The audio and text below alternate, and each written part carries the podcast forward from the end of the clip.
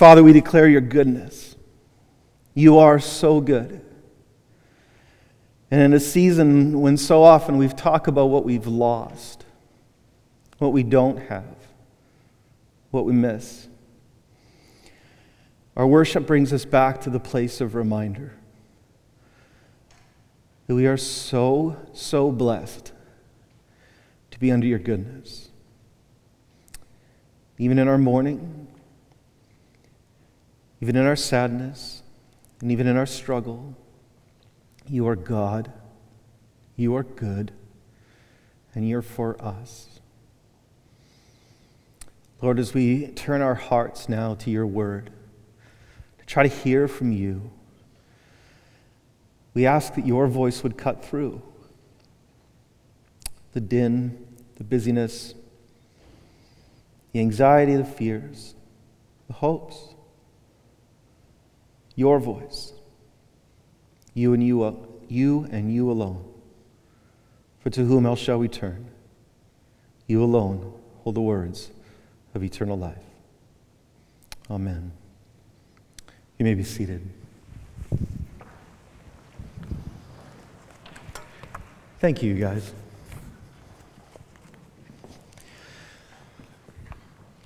So I think I shared a couple weeks ago that I'm, one of the books I'm working through right now is Eugene Cho's um, "Thou Shalt Not Be a Jerk," and I'm thinking of sending a copy after last night to both of our presidential candidates. Um, or maybe if I had enough money to every American household right now, because it seems like in these moments it's hard um, to, to see so much goodness in people's interaction with one another, and often these things are hard. So, one student even called me out recently and just after chapel said, um, I miss all the good, inspiring news of Scripture, and it feels like it's just heavy right now. And so, my prayer coming into this week is that we would be reminded of the goodness of God, to sing out in joy, to put on a garment of praise for the spirit of heaviness. I was inspired coming across one of the stories um, in this book, and I just wanted to share it with you quick as we open. Eugene Cho recalls the story of how in 2017 he was going to visit um, some Lebanese Christians working with World Vision, and they were right at a church on the border between Lebanon and Syria. And you'll remember, of course, by this point in time, six million people within Syria had been displaced and homeless, and another between five and six million had fled as refugees into other countries. So 12 million people homeless because of the unrest that had been taking place in Syria.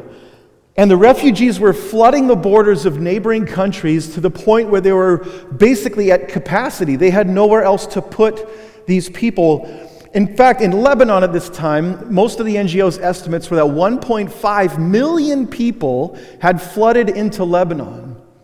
So they went to visit a Lebanese church that had actually been incredibly successful, had a lot of great Lebanese business people, and by every measure and standard, this church was growing and booming.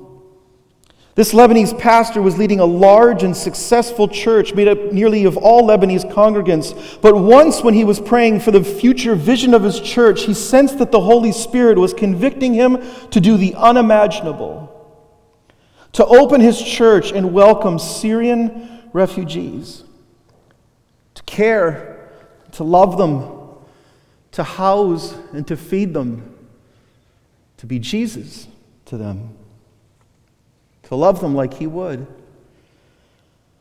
Pastor Mahir shared vulnerably how at first he struggled with this conviction and kept saying, Jesus, am, are, am I hearing you correctly in this? And finally, with much reservation and fear, he shared this vision with his congregation, and it didn't go very well. His congregants, in fact, were furious about the audacity he had to propose the idea of inviting those Syrian refugees, nearly all Muslims, into their Christian church. Even worse than pushback, he began to receive threats from both his church and the larger community. Eventually, some folks started to leave the church, and then many and while he didn't share the specific number, local NGO leaders told me that upwards of 90% of his congregation left because of his new vision for it.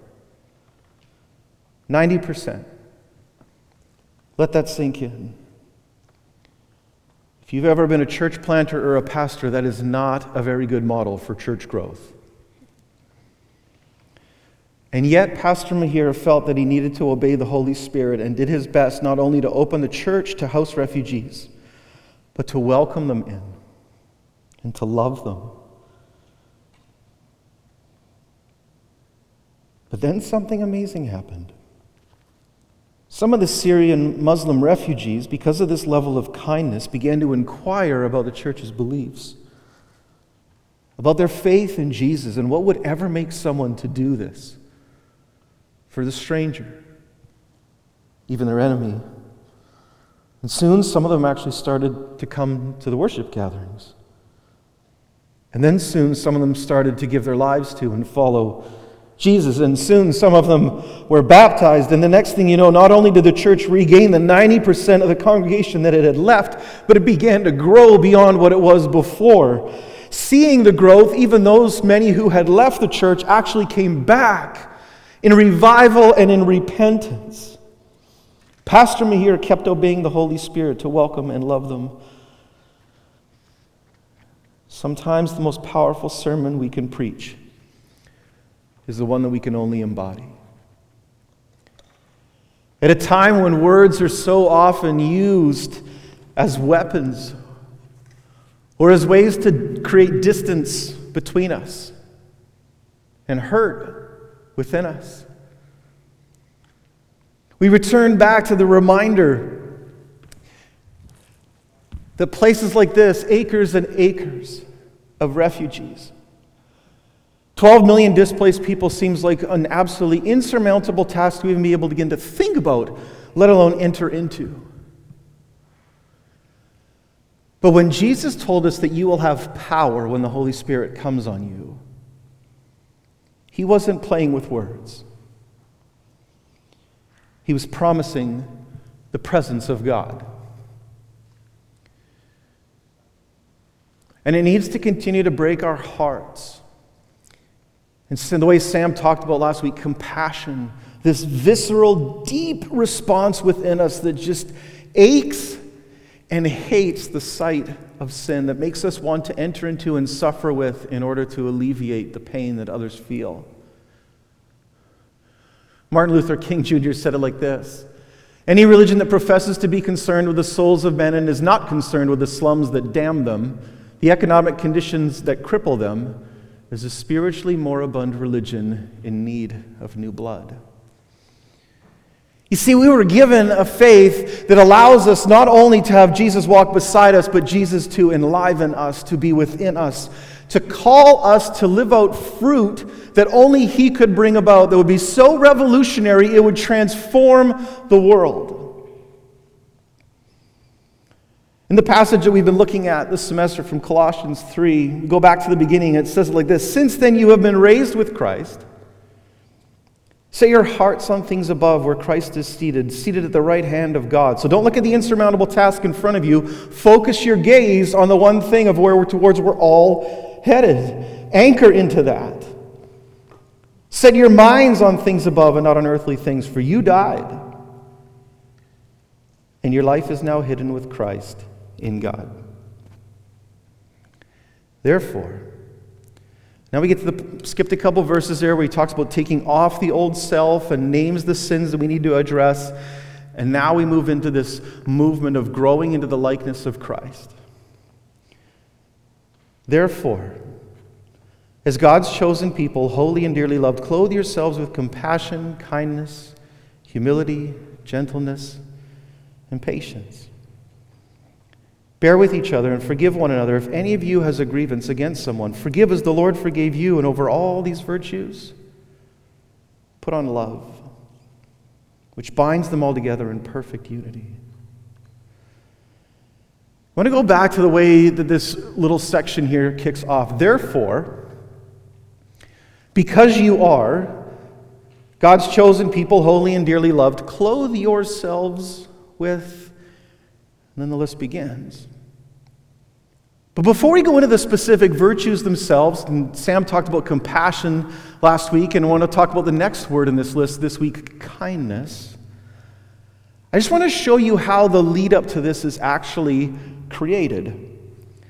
There's three things that are said over everybody.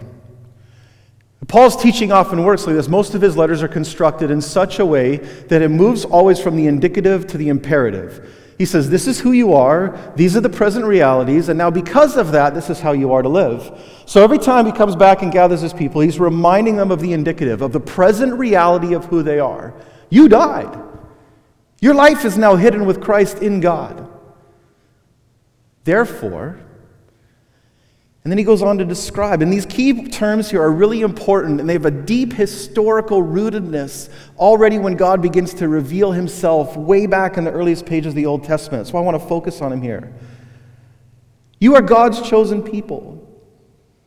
You got to understand this choosing of God is not God chooses um, people that he thinks will be the most effective for him because they got the biggest and brightest resumes. Because they scored the best or they're the most popular. Like Pastor Mahir, who built a church growth program in addition by subtraction and including refugees. Like my friends in West Africa that I get to go visit every year who build churches by starting orphanages. And somehow it just works. To meet God in the margins and in the least of these. To demonstrate kindness. Remember when you were a kid in the playground and sports were being played, and it would be like, okay, we need two captains, and everybody else lines up, and then you start picking who you think would be the most talented and most advantageous to your side. This is not that kind of picking. This is not the kind of choosing where you've merited some sort of response, where God's picking you because you're better than anybody else, you're more likable than anybody else, you're more holy than anybody else. It's not like that. I'm sorry to burst your bubble, but you're, you're not that big of a deal. I'm not that big of a deal. But yet you are God's chosen people. And you're holy. Not holy because you're better than anybody else, um, but because Jesus made you such.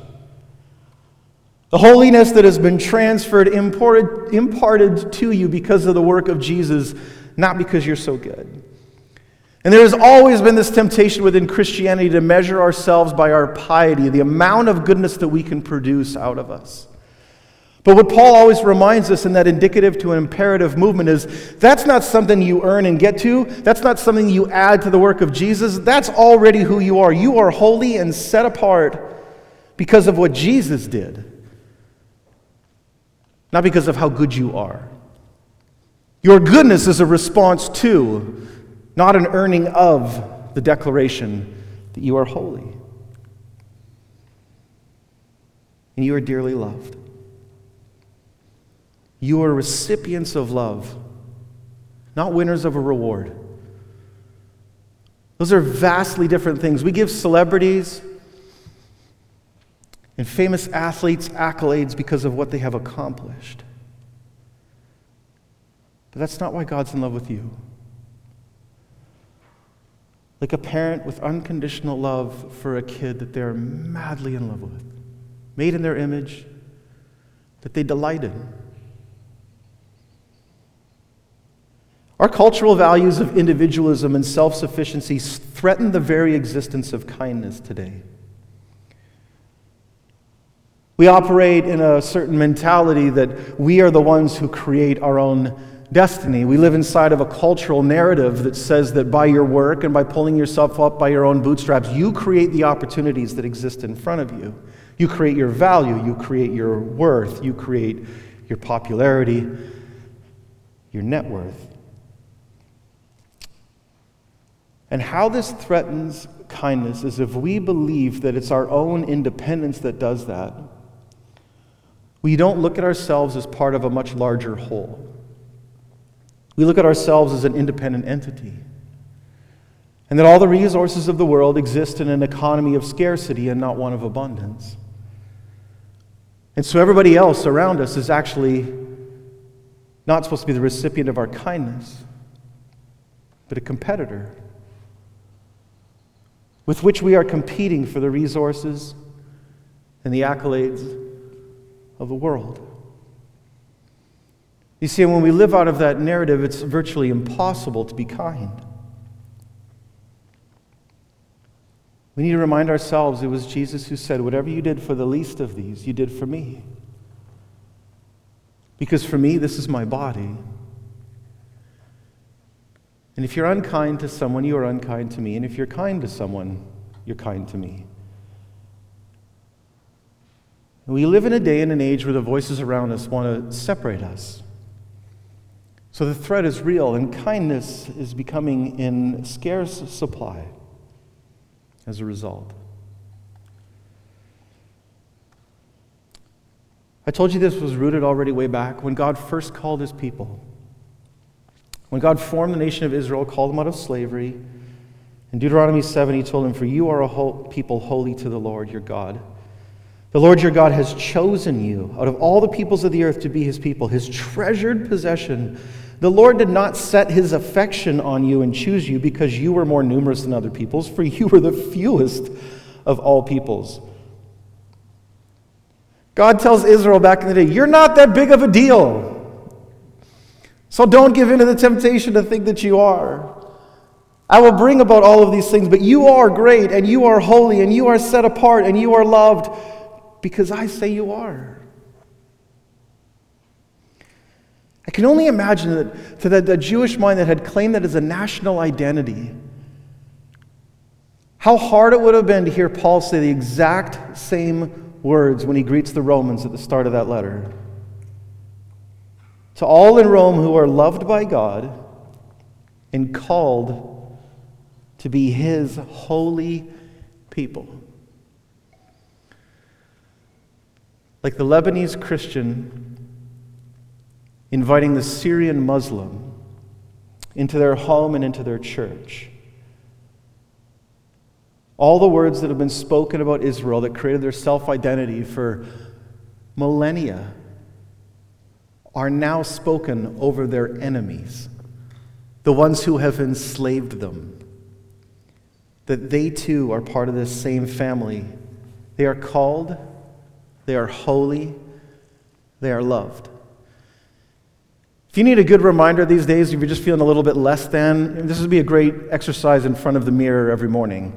I am called, I am holy, I am loved. I am called. I am holy.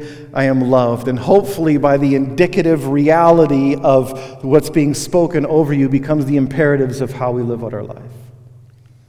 Because you will have power when the Holy Spirit comes on you. See, the rest of all of this doesn't make sense without that line. Our power to change and to transform the world, to upend culture to lead it by serving it can only come when the Holy Spirit comes on you. And then not you will be my soldiers, and not you will be standing by in hatred or in anger or in threat, but you will be my witnesses, my martyrs, martyrias from which we get the English word martyr. The Bible didn't even differentiate between the words of what it meant to give testimony to Jesus and what it meant to die for him. And in all Judea and Samaria and to the ends of the earth. Here's the plan, people. Jesus says, You are going to turn the world upside down, but not with weapons. In contrast to the cold hearted bottom line of profit margins and market shares, Paul envisions a community that places something as inefficient and unprofitable as kindness at its heart. If you look at the list of the gifts of the Spirit, if you look at the list of the fruit of the Spirit, that does not look like a strategy that most people would employ in today's world to get a leg up or to win or to be successful or victorious. But, my friends, this is the game plan that we've been given by Jesus. In the last thing that he said before he took off, excited about what was going to happen. And keep in mind now, Andy Stanley does so well to remind us of this and over and over again The, the Bible, as we know it, didn't find its form for another 400 years. They were doing all of this. They were upending culture. They were being so crazy, flipping their world upside down, and they were doing it without preaching the texts as we even know them today. They were doing it by being kind, by gathering together at tables and eating meals with people that nobody else would have ever associated with. You know, my friends, it is the followers of Jesus who, throughout history, were the first ones to take babies off of garbage piles and say that human life has dignity because it bears the image of God. And that slaves and free people will eat at the same table. And that someone who thinks different than you or is from the far flung corners of the earth is of equal value to you. And so, wherever Christians have gone over the face of the planet, from that day forward, have built schools and improved people's livelihood. They started hospitals and cared for others. They started homes to bring people in, leper colonies for all of those who were forgotten, ridiculed, and left out. This is our DNA. This is our identity. It is our kindness that marks us out in the world. Therefore, as God's chosen people, holy and dearly loved, clothe yourselves, wrap yourselves up in this with compassion, with kindness. This is Jesus' weapon of choice to beat back the darkness. Not loud arguments, not bombs, kindness.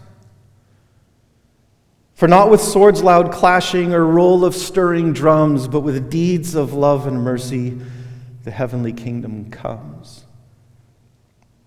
I was taught to sing that as a little kid. And it seems so far from the way we hear even our own faith being expressed these days.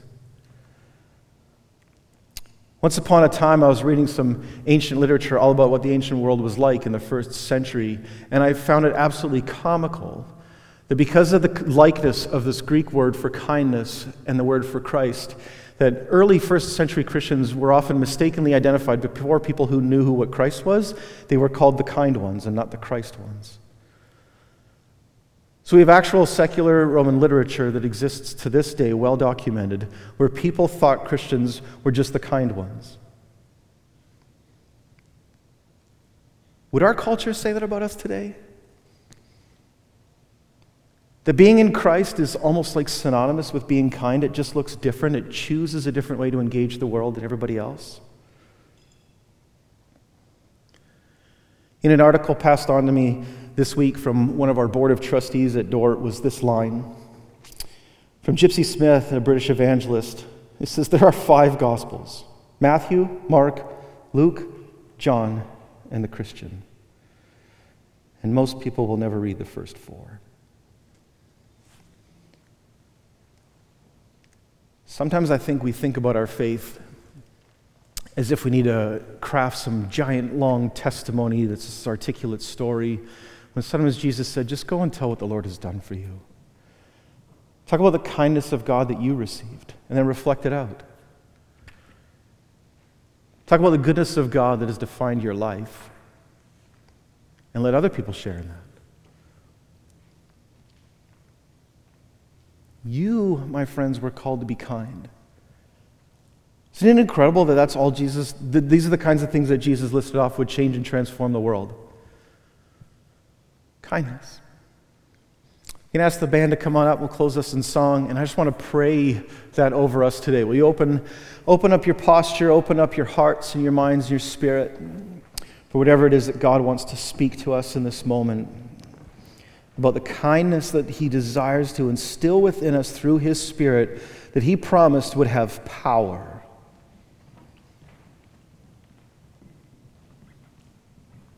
Father God, we thank you for all of your gifts, the ones that we readily embrace, and the ones that are harder to choose sometimes. And Father, we acknowledge we're having a hard time around us right now seeing exemplified kindness,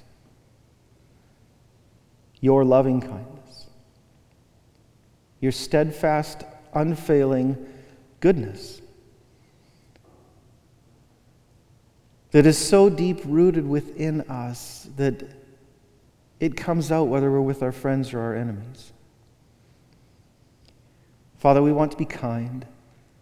We want you to empower us with kindness.